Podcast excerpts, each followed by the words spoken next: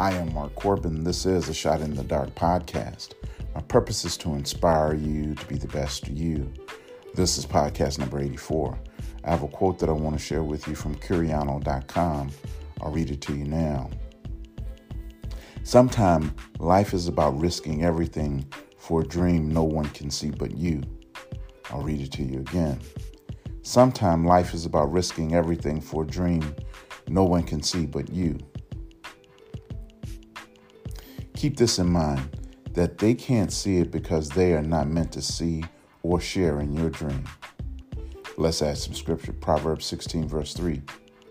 Commit to the Lord whatever you do, and he will establish your plans. This is a Shot in the Dark podcast. Go live your dream.